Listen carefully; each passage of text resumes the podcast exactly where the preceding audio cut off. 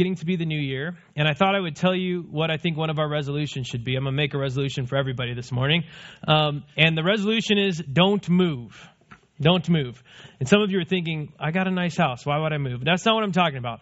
Um, there's lots of times when the best thing to do is not to move. Um, I was thinking about this, and the first one that came to mind is the most apparent, and it's when this guy with a badge, right? When someone with a badge tells you not to move, the best option is not to move, right?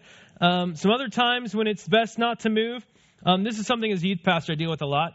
Uh, we'll go on camps or retreats, or kids will bring these things to youth group. Maybe you've seen these things. They're boards, and they have wheels on them. And always a kid comes to me and says, "Hey, why don't you do? Why don't you use this thing?" And in my in my head at that moment, I say, "Don't move, Brandon. Don't move." Um, me and things with wheels and boards don't work very well together. And so, uh, skateboards, snowboards, wakeboards, skis, surfboarding, just about anything else, I would rather leave my feet firmly planted on the ground that does not move underneath my feet. Um, that's a good time not to move. Um, for those of you who have moved a lot from house to house, um, that's a painful process, right? Some of you right now have been living in the same house for like 20 years. When you have to move, it's going to be painful, right? And so some of you are like, I'd rather just stay. I'd rather not. I'd rather not move at all. Um, Another time when it's best not to move, for me, um, at the doctor's office, getting a shot is about the worst thing that can happen. Um, there's the nurse, and she brings out this needle. Some of you are going to pass out just me saying this, right? But my thought is, I'm not moved. Like I'll, I will be petrified still, because my thought is, if I move while this needle is in my arm, I'm going to die, right? That's my thought. And so those are times when I try not to move. Um, the last one I thought of is that when, say, on Black Friday, You've been standing in line all night and you've got the best spot, right? You know that you're going to get the flat screen TV at Best Buy, and yet you have to go to the bathroom. Right? Some some of you would rather wet your pants than you would move out of the best spot in line, right? And so uh, those are just a few times where it's best not to move. Um, of course, that's not what I, that's not. I mean, all those are just illustrations about not moving. Um, what we're talking about this morning is we're going to be in 1 Corinthians uh, 15:58, as you can see, and Paul gives a main command to the Corinthians there, and he tells them this simple fact: Don't move. Don't move. What is Paul talking about when he says that? This is what he's talking about. He says, When you have found the truth of the gospel in Jesus Christ, and when you are in God's will all you have to do is not move.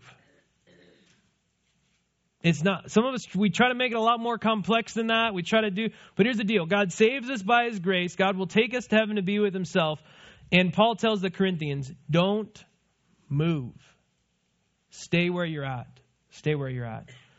Um, that's difficult in this world, and that's what we're going to talk about. Is just that one command. As believers, we know that. Most of us here in this room, if you know Jesus Christ, you know that you've found salvation. You believe that. You you know what it is to walk in God's will. You know, I mean, this I'm a youth pastor, right? And I tell the young people this all the time.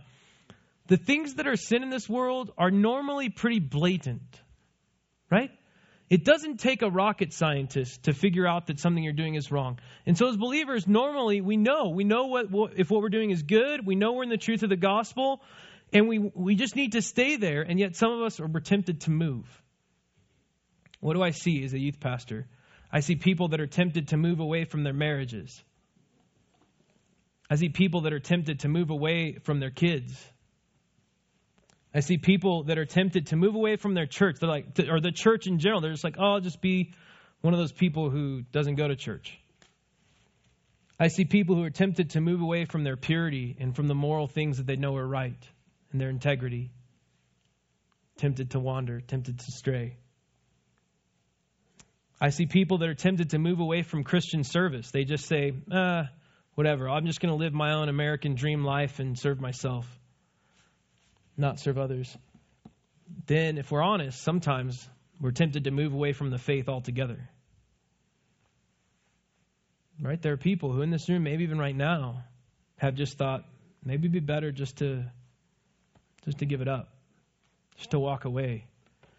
Um, Paul tells us today, just like he told the Corinthians 2,000 years ago almost now, he says, Don't move. Don't move. Um, let me read it for you. 1 Corinthians 15 58. You can turn there in your Bible if you're there. We'll be jumping around in 1 Corinthians 15 a little bit, but primarily in this one verse. Paul says this Therefore, this is 1558.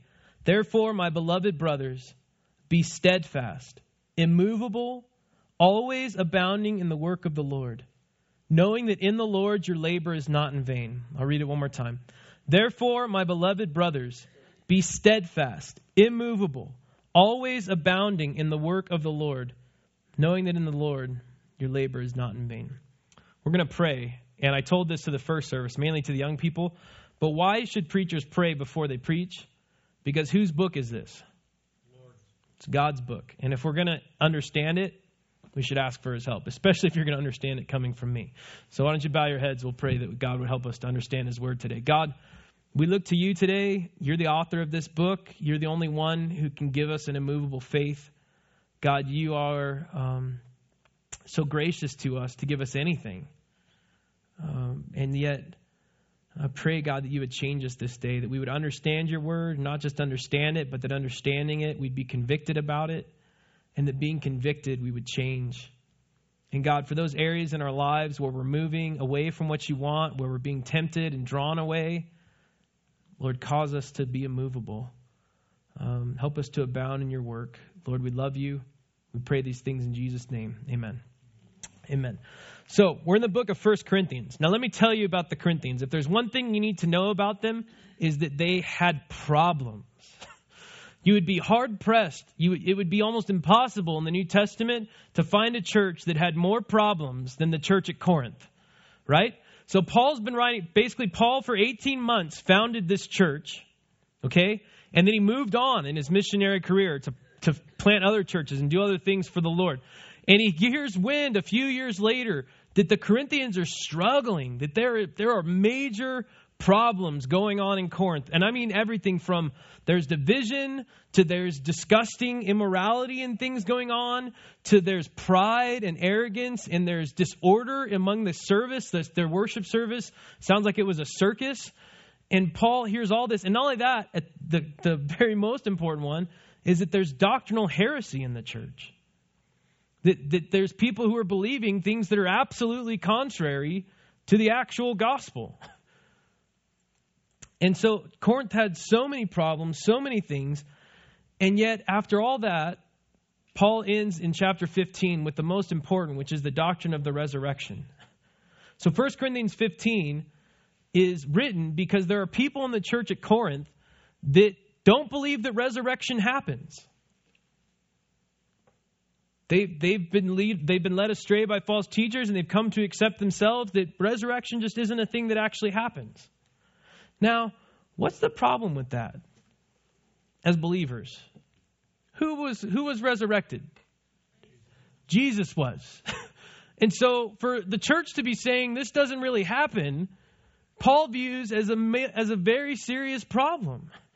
And he writes to them and he says, and he says, Corinthians, what are you talking about?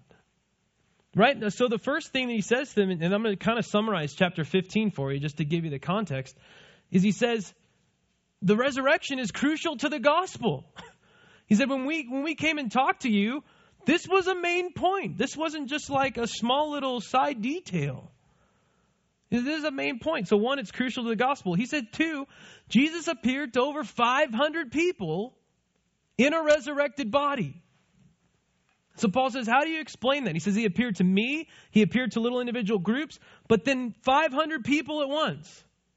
Are you going to say that all of them are liars? That all of them were delusional? That all of them were somehow, did all of them somehow miss the point? Three, he says, and this is the most basic logic they're missing. He says, Corinthians, if there's no resurrection, then Jesus wasn't resurrected either. The Corinthians hadn't put that together. They thought they could just believe that there was no resurrection and have no consequences from it. He says, if, if there's no resurrection, Jesus wasn't resurrected. Not only that, he says, if there's no resurrection, we should be laughed at. That's what he says. He says, as believers, people should look in at the church and pity us if there's no resurrection. Because why would you live for God? Why, why would you put any kind of rules on yourself in this life? Why would you be sanctified and live a holy life if there's nothing to come? that there's no reward, no glory in the end.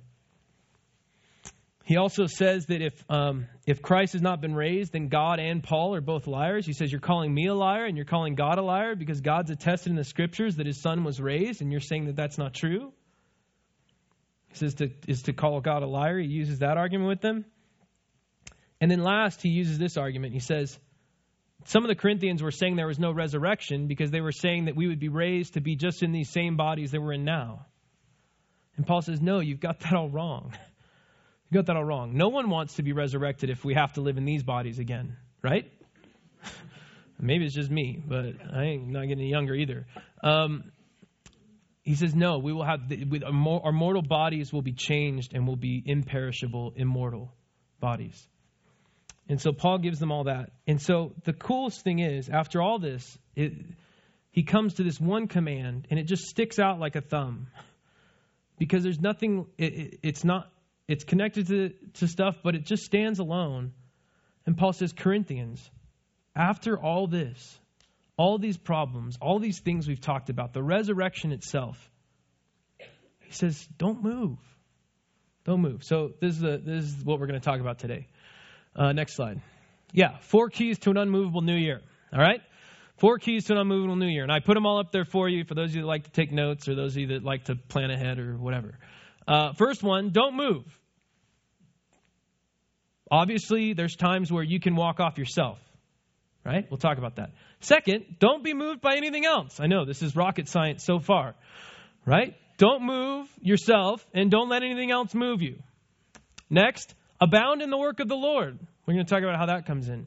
Last but not least is be motivated by the glory to come. Be motivated by the glory to come, okay? So, First command Paul gives is this don't move. Look down. Verse 58. It's pretty simple. Therefore, my beloved brothers, be steadfast.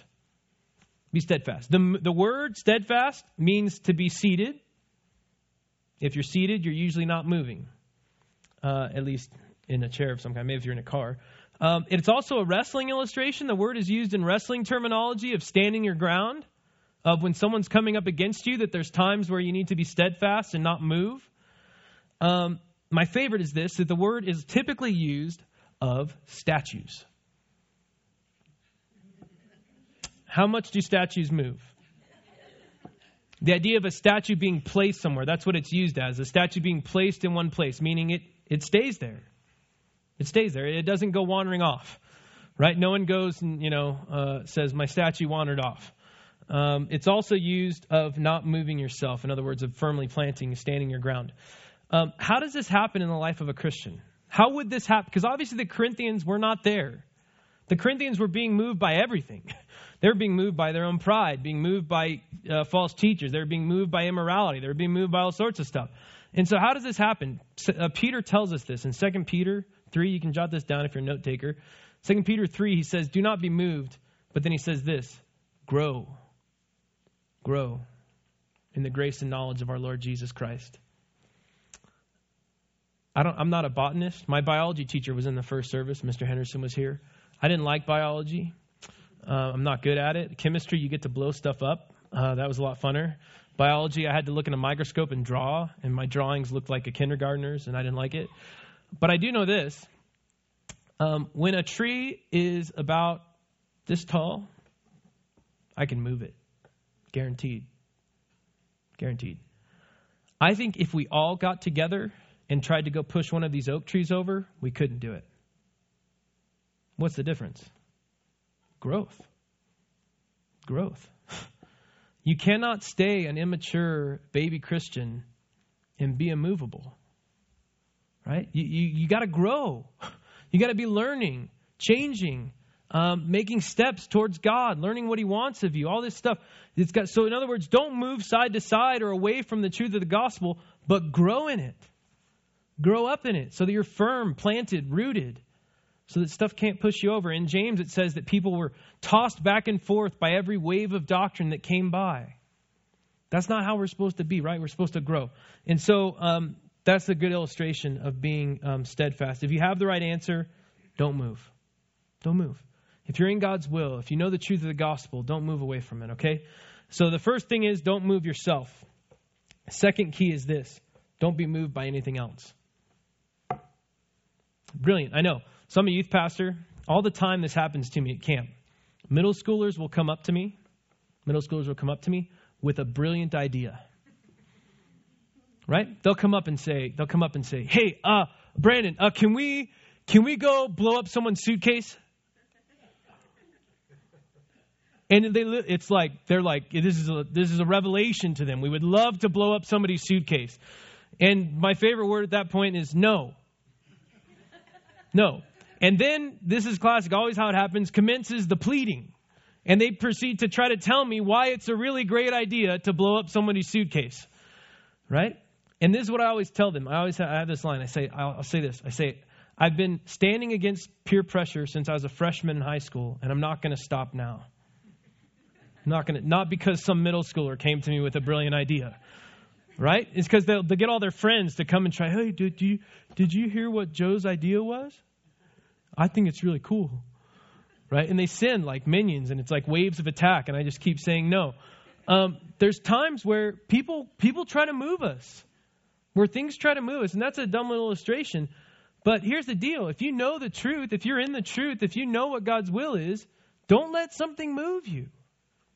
It doesn't matter how convincing the argument is. It doesn't matter how hard the trial is. It doesn't matter. I mean, this is not to say this is easy, right? I realize that what I'm saying is easier said than done. Definitely. The whole sermon, that's going to be true of the whole sermon. But Paul looks at this church that has been struggling and problem after problem after problem. And he says, be, that's what this next word means. If you look down, he says, be steadfast, immovable. Right? The word immovable is an even more intense word for not yielding to pressure, for not giving in, for not letting anything move you. It literally means without any motion, right? Um, don't be moved. I use these illustrations. You go back to the other one too. Um, back a slide if you can. Yeah, these two rocks. Um, they've been balancing there a long time. I guess this is in Glacier National Park or something. It's called the Balancing Boulder. Um, people have been taking pictures of it for 100 years now. Hasn't moved. Just stays there right on the edge of the cliff. Right? That's us. That's us. And then the next picture too, of someone trying to push a boulder. Don't let don't let anybody push you around. Um, adults, I'm, this can happen to us. Like if we're honest, peer pressure is not just a thing that young people face. Right? We face pressure from friends and pressures from society to be a certain way or do a certain thing or accept things that are not acceptable to God. And Paul says to the Corinthians, don't move yourself and be immovable. Don't, don't let anybody else move you. Things that the Bible say can move us, affliction. In 1 Thessalonians, Paul says that affliction can move us. 1 Thessalonians 3 3. We have to be careful that when trials come into our lives and there's hard times, that we don't let it push us around. Uh, Second Peter says that lawless people and false teachers can move us. That sometimes there's people who don't care about God's law and want to teach something differently, and there can be a temptation there to move with them. 1 Corinthians 15, look back in 1533. Just look up a little bit in the passage. It is a classic youth pastor verse here. 1 Corinthians 15, 33 says, Do not be deceived. Bad company corrupts good morals. That's an example of the Corinthians getting pushed around. Paul says, hey, if you're hanging out with bad company, foolish friends, foolish people, you're going to be tempted to move along with them and move the direction that they're going. He says, don't be moved. Um, don't yield to peer pressure. So, an unmovable new year. Don't move yourself, even if life's hard, even if you say, Lord, I can't take it anymore, I can't do anymore. Second, don't let others move you. Don't let any temptation, any friend, any person um, get you to move away from what you know is right in God's eyes. The last, or the two last things are a little not, they don't make as much sense to us. But Paul says this, if you go back to verse 58. So be steadfast, immovable, always abounding in the work of the Lord. Always abounding. There's a sense of if you keep doing the right thing, you won't do the wrong thing. right? I have an illustration up here about how some of us view our service to God right? So we have a little baby now. Me and my wife. My wife's right there. She's pretty. Um, right? Everybody, um, we every time uh, we give him medicine, we measure it out really carefully. Right? Two milliliters and no more. Not a not. We don't want to give that guy even a drop more than what he's supposed to have. Um, and we use this little measuring thing and we're very carefully. That's how some of us do with our service to God sometimes. We say, God, you can have this much, no more. Not all of us, but it's an attitude thing. And this is not to try to guilt anybody into doing more than they're doing or giving more than they're giving or anything. This is to say, what's our attitude? And when we, when we talk about serving God, is our attitude a little measuring cup? God, I'll measure out what my service is to you. I'll measure out how much I can give this month. I'll measure out what kind of time of mine that you can have. And then I'll give it to you, and you'd better be satisfied with it. The word abound, when Paul says always abounding in the work of the Lord, the word abound literally means to overflow. To overflow. You see the difference in attitude between a little measuring cup and overflowing cup? I was thinking about this. Young kids, when they pour something, they have a hard time um, figuring out why they should stop until it's overflowing, right? They just keep going and going. We have this, um, for those of you that have been to middle school camp with us years ago, there was a hot chocolate machine right? There's a hot chocolate machine, and it had a button on it, and the button said, release the button before the cup is full, because it would go for like five more seconds. No. No, middle schoolers, they can't do that. It's not even something that they're capable of, right? They have to push the button until the hot until the cup is full of hot chocolate. And so there'd just be this mess of hot chocolate everywhere. Because that was their attitude. They're like, no, I'm getting every drop out of this. I want it overflowing. And that's what God's, t- that's what Paul's talking about in our attitude here. He looks at the Corinthians and says, hey, quit with all this stuff. Quit with all the immorality and all this divisiveness and fighting that's happening in your church. And he says, abound in the work of the Lord. Overflow in it. Don't just, don't just be like, oh, give a tiny little bit. I'll measure it out and say, God, you can have this this week. Abound bound. Now, how do we know what the work of the Lord is? This is a simple question. Um, for those of you that for those of you that have a boss and have a job, what are you supposed to do at your job? What your boss wants you to. Right? If you if your boss walks in on you and you're doing something that's not pleasing to him, how's that going to go? Great? Is he going to be like, oh, it's fine. No, just keep. Yeah, I don't care if you're browsing the internet. Not a problem. Is that how bosses are going to work? How about parents? Parents. I've tried to get my son to understand this, but it's not pleasing to me when he cries. right? And I do whatever I can to try to stop him. But but for those of you that have older kids, if you walk in on them doing something that's not pleasing to you, you just say, "Oh, yeah, carry on." No. No. And so this is how we know what the Lord's will is. It's a simple thought in our minds. Would God be pleased with what I'm doing right now? That's it. That's all you have to ask. Would God be pleased with me watching football all day today? Sorry, sorry. Some of you are like, right? I'm not saying that's wrong, but I'm saying you got to think in these terms, right? It's not just, am I okay watching football today? Is my family okay with me? The same uh, with anything, right? Is God okay with me playing video games all day today? These are just simple illustrations. But I mean, it gets more complex, but in the end, it needs to come down to is this what God wants me to do? Right? If the answer is yes, then abound in all such things. If the answer is no, then stop. stop. Right? If you're going to be immovable, Paul says, don't move yourself, don't let anything move you, and then do what's right over and over and over and over and over and over again, even if it's tiring, even if it's hard. Do what's right. Um, why? Why all this stuff? Look, look with me real fast at 1 Corinthians 15. I need to find it here. Uh, yeah, yeah, 20, 30, sorry, 32. 32. First, 1 Corinthians 15:32, just one verse back from where we were earlier. It says this in the middle of the verse. If the dead are not raised, let us eat and drink, for tomorrow we die. You guys get that? What's the motivation behind all this? Why would I stay in the same place? It could in college they call this experimenting. It's so fun to get out there and do other things. Why would I abound in God's work when I can do my own work? When I can just do what pleases myself? Why not just do that stuff? That stuff seems pretty great. Why? The last thing be motivated by the glory to come. The resurrection is real.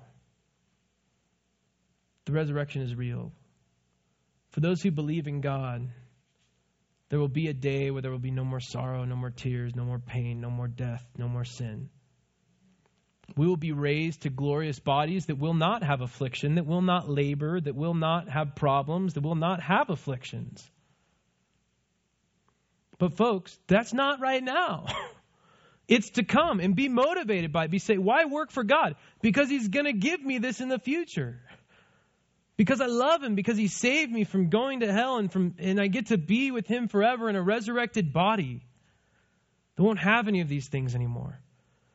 But for now, what is His will for me? For now, His will is for me to abound in working for Him abound in doing what's good, to not be moved by temptations and trials. I want to read things. I don't often do this, but I want to read a couple things that two authors said. The truth of the resurrection changes everything. It provides hope and steadfastness and enables us to go on in the face of overwhelming and difficult circumstances. The next one is this What a word Paul gives to the countless Christians who work and pray and give and suffer as little as they can. How can we be satisfied with the trivial insignificant, short lived things of the world. How can we take it easy when so many around us are dead spiritually and so many fellow believers are in need of edification, encouragement, and help of every sort? When can a Christian say, I've served my time, I've done my part, let others do the work now?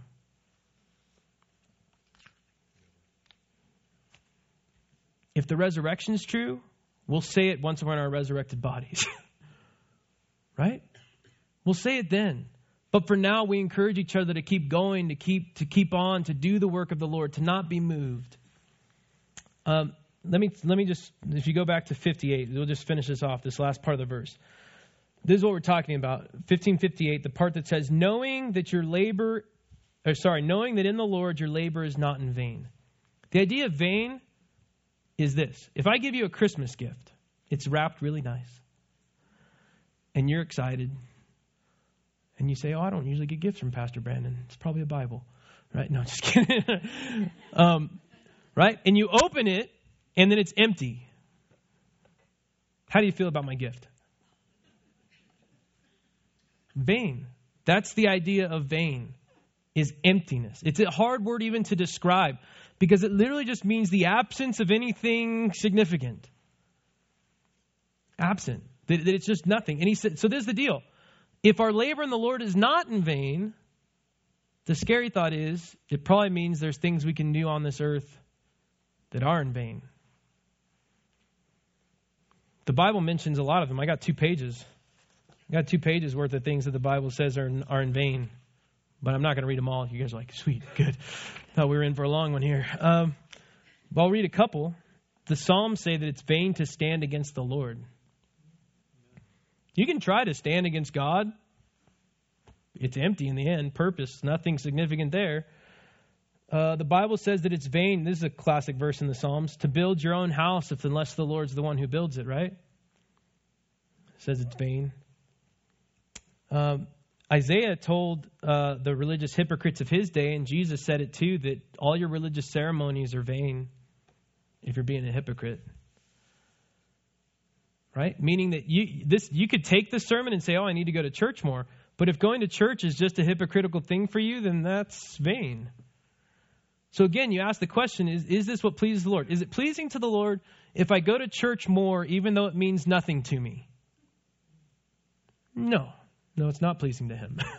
um, so uh, hypocrisy is vain. Um, there's other things. There's other things that the Bible says are not in vain. One of which is um, it's not in vain to stick to the Lord through trials.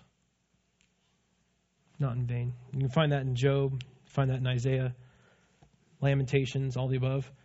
Uh, it's not in vain to keep your hands and your heart pure even in a world around you that seems to be living as wicked as they can. It's in Psalm 73. God says himself, it's not in vain.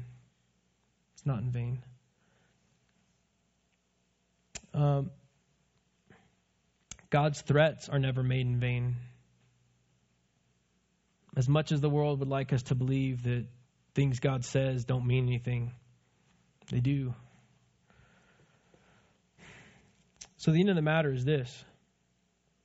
Oh, I wanted to show you one more thing in 1 Corinthians. If you could just go up to verse 2, 1 Corinthians 15, verse 2.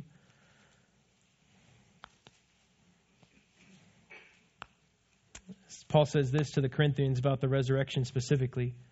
And he says, he says, and by which you are being saved, that's the gospel, if you hold fast the word I preached to you, unless you believed in vain. There's our word vain again in 1 Corinthians 15.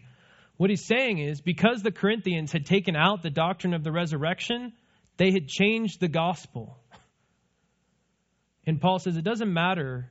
Uh, this is what I wrote. I said, belief, however strong, in something false is still vain. Right? Belief, however strong it is, if it's believing in something that's false, is vain. It's empty. Empty. Won't get you anywhere.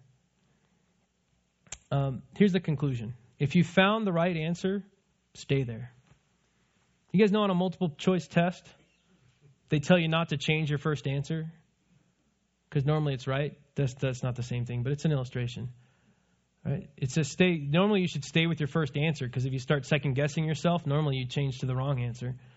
Um, if you found the right answer, if you're in God's will, if you're living how He would want you to live, don't be moved.